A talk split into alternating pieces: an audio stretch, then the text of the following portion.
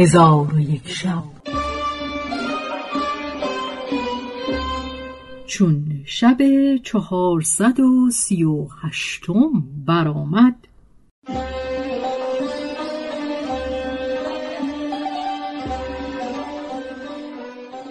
گفت ای ملک جوانبخت کنیزک چون فقیه را از فرایز و سنن غسل جواب داد.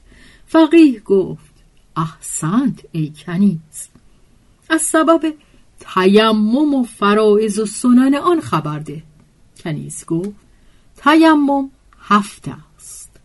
یکی نایاب شدن آب دوم ترس سیوم تشنگی و چهارم آنکه آب در بار او باشد و چار پا گم شود و دیگری بیماری است. پس از آن زخم و جراحت است و اما فرایز تیمم چهار است. نیت است و خاک یک ضربت برای مسح رو یک ضربت از برای دو دست است. اما سنن تیمم بردن نام خدا و مقدم داشتن دست راست به دست چپ فقیه گفت. احسنت ای کنیز مرا از شرایط نماز و از ارکان و سنن او آگاه کن. کنیز گفت شرایط نماز پنج است. پاک بودن اعضا و پوشیدن عورت و استقبال قبله و دخول وقت و ایستادن به مکان پاک. و اما ارکان نماز نیت است و تکبیرت الاحرام و قیام با قدرت و خواندن فاتحت الکتاب و رکوع و تمعنینه در رکوع و راست ایستادن بعد از رکوع و تمعنینه در آن حالت و سجود و معنینه در سجود و نشستن در میان دو سجده و معنینه در آن حالت و خواندن تشهد و نشستن در حالت تشهد و سلوات در اسنای تشهد و سلام دادن بعد از تشهد و نیت بیرون آمدن از نماز.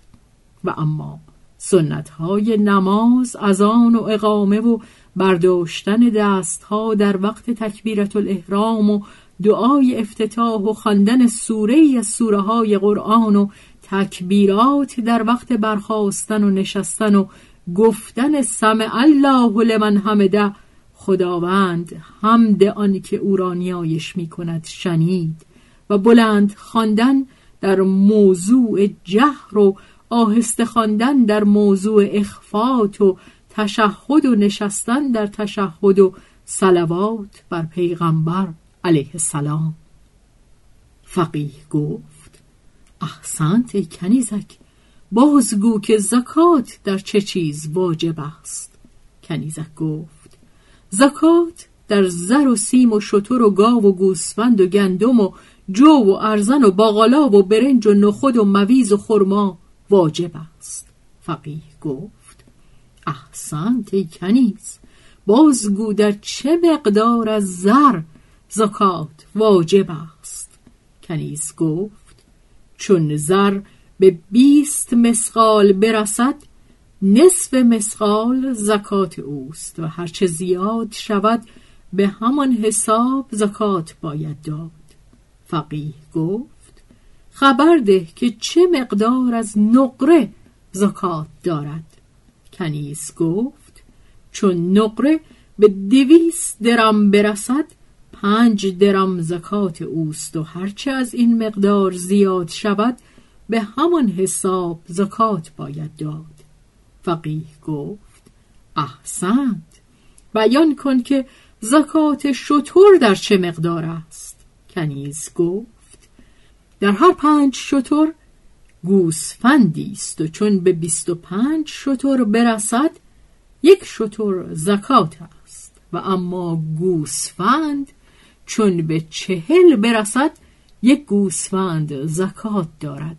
فقیه گفت احسنت مرا از فرایز روزه خبر ده.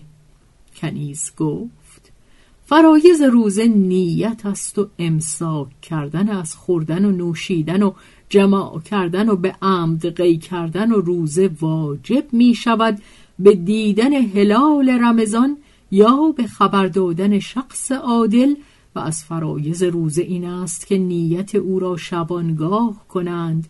و اما سنت روزه این است که زود افتار کنند و دیر سحر بخورند و سخن گفتن را ترک کنند و قرآن تلاوت نمایند و روغن مالیدن و سرمه کشیدن و گرد از گلو رفتن و آب دهن فرو بردن و بیرون آمدن منی به احتلام و نظر کردن به زنان بیگانه و فست و هجامت کردن روزه را فاسد نمی کند. فقیه گفت ای کنیز مرا از نماز عیدین خبر ده. کنیز گفت آن دو رکعت است و از آن و اقامه ندارد. ولکن در رکعت اول هفت تکبیرت الاحرام بگوید و در رکعت دوم پنج تکبیر جز تکبیر قیام به مذهب امام شافعی بگوید و تشهد به جا آورد. چون قصه به دینجا رسید بامداد شد و شهرزاد لب از داستان فرو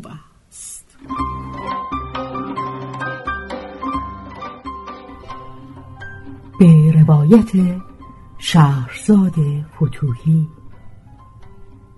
تنظیم از مجتبا میرسمیعی.